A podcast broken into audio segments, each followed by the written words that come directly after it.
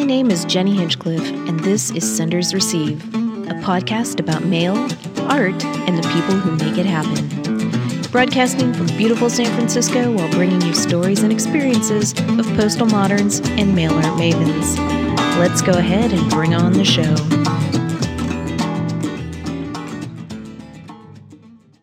Hello, Senders Receive listeners. I'm so glad you could join me today for this solo episode where I'll be talking about some of my favorite reference books. If you're anything like me, you love books, and if you listen to this podcast, you probably really love books about mail art, the postal system, and inspiring artists. So, for this episode, I'm going to talk a little bit about a couple of my favorite books about mail art.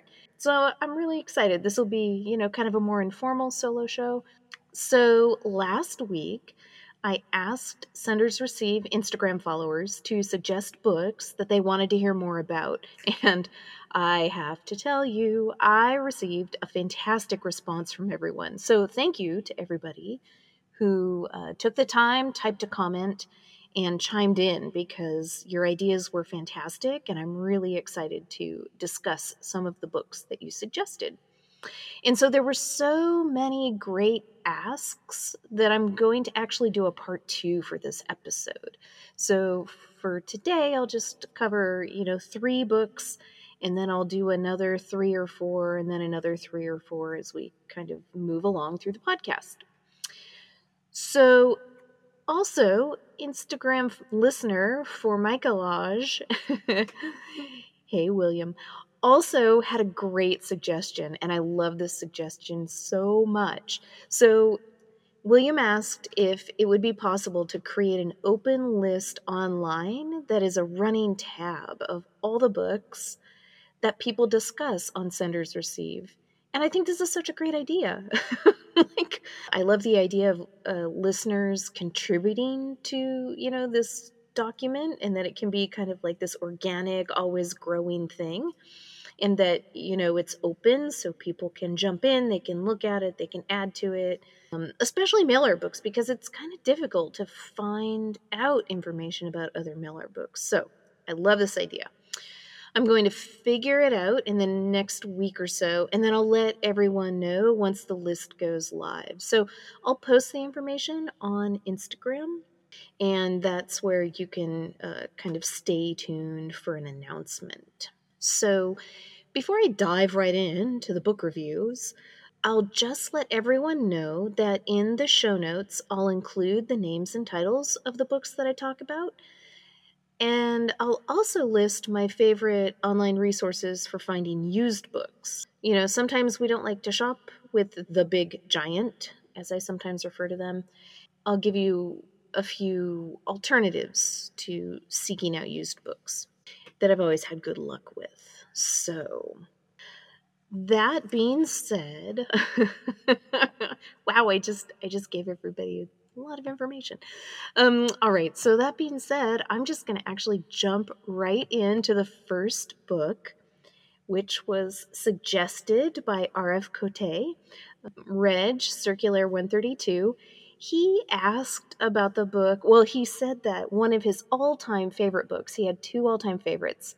And the first was Chuck Welch's Eternal Network, which has been getting a lot of love on this podcast lately. But his other big favorite is a book called Hand Illustrated Postal Envelopes by David Swales. And I have to agree with Reg. This book is fantastic. it's a little known book. Um, I feel like people don't know about it as much as they should. But if you're interested at all in decorated envelopes, you're a person who likes to draw or create beautiful drawings or incorporate postage stamps into those drawings on the outsides of envelopes, this is a fantastic book for you. It has great photos. The items are real size. There's lots of examples of envelopes that have illustrations on them. Um, you know, it gives a really nice historical overview starting with the 19th century. So, you know, there's examples of early Mulready envelopes. Um, the history goes, you know, up through the mid 20th century. So there's lots of World War One and Two decorated covers from soldiers. I'm quickly just sort of flipping through here. There's a lot of political hand drawn envelopes, which is pretty great. Uh, things by the author himself. So David Swales has uh, done many of the illustrations, decorated envelopes in the book. And again, like I said, part of what's really nice is that the images are all full size, so you get a really good idea of, of the drawings on the envelopes and how they're done, whether they're watercolor, whether they're colored pencil, whether they're pen and ink. So that's that's really great. And one of the cool things is that Swales, David Swales, provides guidelines and tips for creating your own hand illustrated envelopes and also design considerations uh, to think about when you're working you know, with an envelope. So he mentions in the book that he actually works flat on the table. He makes his own envelopes. He cuts out a shape from a template and then he does the design work on that template before he folds up the envelope, which I think is a very cool and smart. it's a really efficient way of working. And we referred to this book a lot when we were working on Good Mail Day. It was really kind of a guiding star book for us. And he's he's very generous with his knowledge. This is a well-written book. It's it's an enjoyable read, and so I would encourage everyone um, to uh, you know, have a copy on their bookshelf. So, the second book that I'm going to talk about is called, here it is right here. You should see what I have going on right now. I have a big stack of books right in front of the microphone and I'm kind of juggling a couple different things and I'm trying not to knock things over. So, the next book I'm talking about is called Anna Banana 45 Years of Fooling Around with Anna Banana. And it's edited by Michelle Jacques. Uh, this is a book that was published in 2015. Uh, it was published at the same time of Anna's retrospective show that took place in Canada. Uh, and for some of you who may not know about Anna, she really is, you know, one of the originators. She's one of the original movers and shakers in the scene. She's a Canadian artist. She's known for her performance art, her writing, her work as a small press publisher, her mail art, her artist stamps, and she really uh, pioneered artist stamp work. And among her artist stamp projects, uh, she is known for doing the perforating for the popular Griffin and Sabine books. So she worked with Chronicle Books early on and uh, made that happen. So she's been prominent in the mail art movement since the 70s. As a publisher, Anna launched Vile Magazine and her Banana Rag newsletter, which some listeners may remember. Uh, Banana Rag later turned into Artist Stamp News in the mid 90s. So the retrospective catalog and the retrospective opened at the Art Gallery of Greater Victoria and Open Space Art Society in 2015. Then it traveled to Pratt Institute in 2016. So I want to let Senders Receive listeners know about this exhibition catalog because it's beautifully produced it's an incredible tribute to one of the original movers and shakers in the mail art scene. Uh, it has wonderful photos and essays. It's incredibly comprehensive, and it's still readily available via online resellers and retailers. I marked a page here that I I want to read to you guys, uh, partially because it talks a little bit about Anna's work. Um, in the mid 70s, the early 70s, and when she was in San Francisco. So uh, that is a particular time that, you know, I'm really interested in uh, in Anna's career because she she was here. She made so much happen. She worked with so many artists of the time. So um, this sort of paragraph talks about her arriving to live in San Francisco in 1973, and Anna has said, I felt like I died and gone to heaven. here I was in the middle of a group of artists who were all doing mail art, little publications, and Dadaesque public events. While the artists making up the community the banana encountered there had diverse interests and motivations, they clearly shared an attraction to self publishing. Of the artists in her immediate circle, Monty Cazazza was editing Nitrous Oxide, Patricia Tavenner published Mail Order Art, Tim Mancusi was producing the New York Correspondence School Weekly Breeder, which had been passed to him from its originator, Ken Friedman.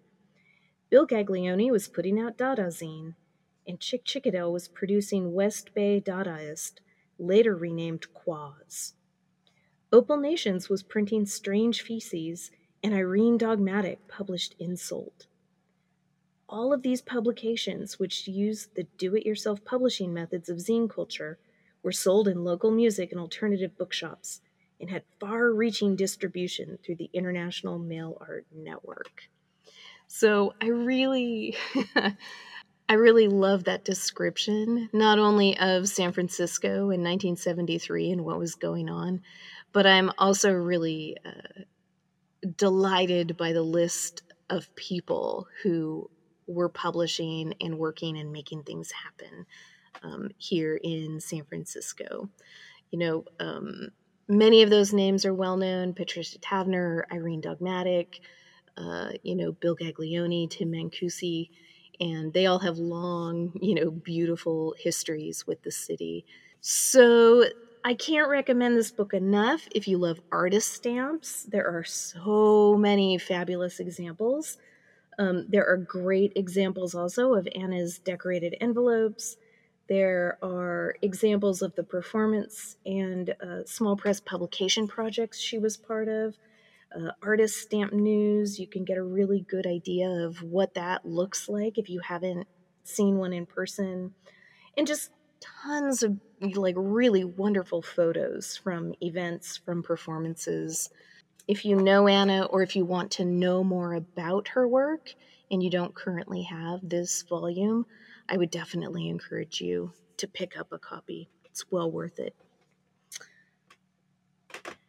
And so, the last book I'm going to talk about is a longtime favorite of mine, um, an artist that I really admire, whose work is really beautiful. His name is Donald Evans. The book is called The World of Donald Evans, and it's by Willy Eisenhart. And a little bit about Evans, for those of you who don't know him, he made beautifully watercolored artist stamps. And so he was an American artist. He was known for creating his hand painted stamps of fictional countries. Um, tragically, he died in a fire in the Netherlands in 1977.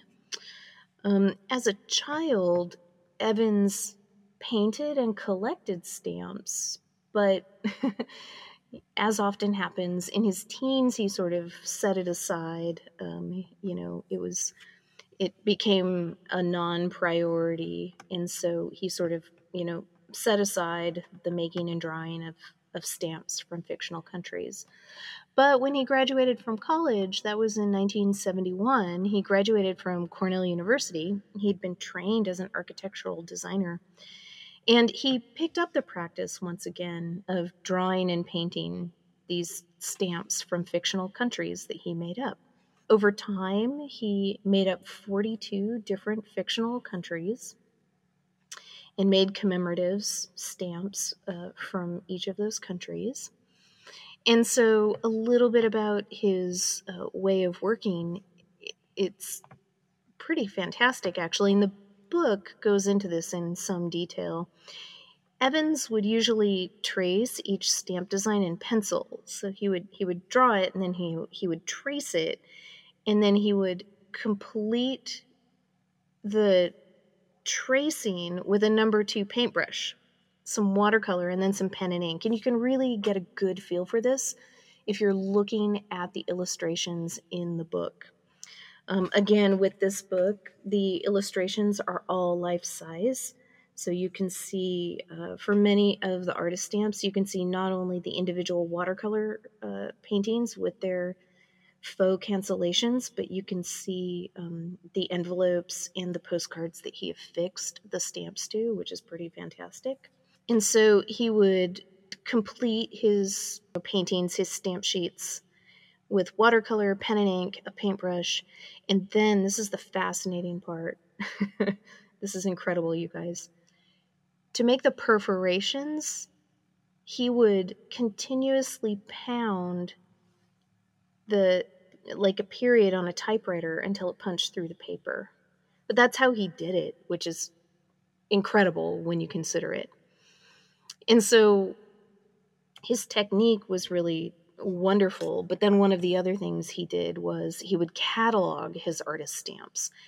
So he cataloged them in a mock um, stamp album that he called the Catalog of the World. And so um, he would carry that with him and he would show people his work. Um, and he often joked that he could carry an entire gallery exhibition under his arm because he would be carrying this stamp album um, with him. And so he did enjoy success in his lifetime. He had solo exhibitions uh, while he was in Amsterdam, in London, New York City. He had shows in Paris and Washington D.C. But as I mentioned, he he was in his 30s when he um, died in the Netherlands. So um, that is tragically sad there is a little passage that I would like to read to you guys from this book as well. He had already moved to New York. He was living there in 1969. He had completed art school. He was working with an architectural firm and he was taking on side projects. So he was designing for the theater. He um, was working on various projects like Westbeth Artist Housing, which some of you may know, that's in Manhattan. He worked in different uh, urban sort of architectural and planning projects. But in his sort of studio practice, his private practice, he realized that perhaps people would be interested in looking at these, you know, small replications of artist stamps that he was doing. And so I'm going to read this on page 15. It says In the art world, ideas of image and scale had changed. Watercolors on small paper rectangles and typewritten catalogs weren't as weird as he had once felt them to be. Always concerned with stamps in the mail, he had met Ray Johnson and joined the New York Correspondence School. This informal group of people sent cryptic letters back and forth to one another. Donald Evans passed the letters on in envelopes he carefully decorated with his favorite American stamps. And then, in 1971, he began again to paint his own commemoratives, a very few that he gave to friends. I love that story. I love that story so much. I love it for so many reasons, and let me tell you why. I love it because what you have is one person, Donald Evans, thinking, oh man, this thing that I do is totally weird and no one will appreciate it. But maybe, just maybe. And he goes out into the world and somehow crosses paths with Ray Johnson, another person who's like, oh man, everyone thinks that what I do is weird. and they hit it off. And suddenly, Donald Evans finds himself at the New York Correspondence School with a bunch of other people who are like, man, people just think that this thing I'm doing is weird. so I really love that story that Evans and Ray Johnson met, that Evans was invited to the New York Correspondence School. He went and he found his people, and it's still happening in the mail art scene today. And that's part of why um, I really like. I keep that story in my mind when I tell people about Donald Evans. I love his work so much. It's really beautiful it's really quite calming. It's very sophisticated. It's very elegant. You know, you really, when you look at his artist stamps, you can really see that there's a care, there's attention to detail there that um, you know, he always carried with him when he was doing this personal work. So, that being said, that's my that's the third book that I was going to talk to you guys about because I wanted to keep this episode relatively, you know, kind of short and fun. I'll list these three books in the show notes. I'll put some resources for where you can find them online. And I hope that all of you will go forth and even, you know, if you don't run out and purchase these books, which is not what I'm advocating at all, you'll still uh, maybe do a little bit of internet homework. You'll see the work, you'll be inspired. So I hope that you are. and I'll be back uh, with a part two in the next few episodes because, like I said, you guys came up with really good questions and requests for, for books. So, you know, I love talking about books. All right, senders receive listeners. That's all I've got for now, and stay tuned for the next episode. I'll see you in two weeks. Thanks for listening. Bye. Senders Receive is recorded, edited, and hosted by Jennie Hinchcliff, with many, many thanks to the contributors, artists, and interview subjects of Senders Receive. Our intro outro music is by Kitza and used as per the artist's Creative Commons terms. Additional info can be found in the show notes. If you're a mail artist or postal modern interested in being interviewed for Senders Receive, I invite you to send an email to sendersreceivepodcast at gmail.com. Keep current on new episodes at our Instagram account at Senders Receive Podcast. That's all for now, and thanks for listening.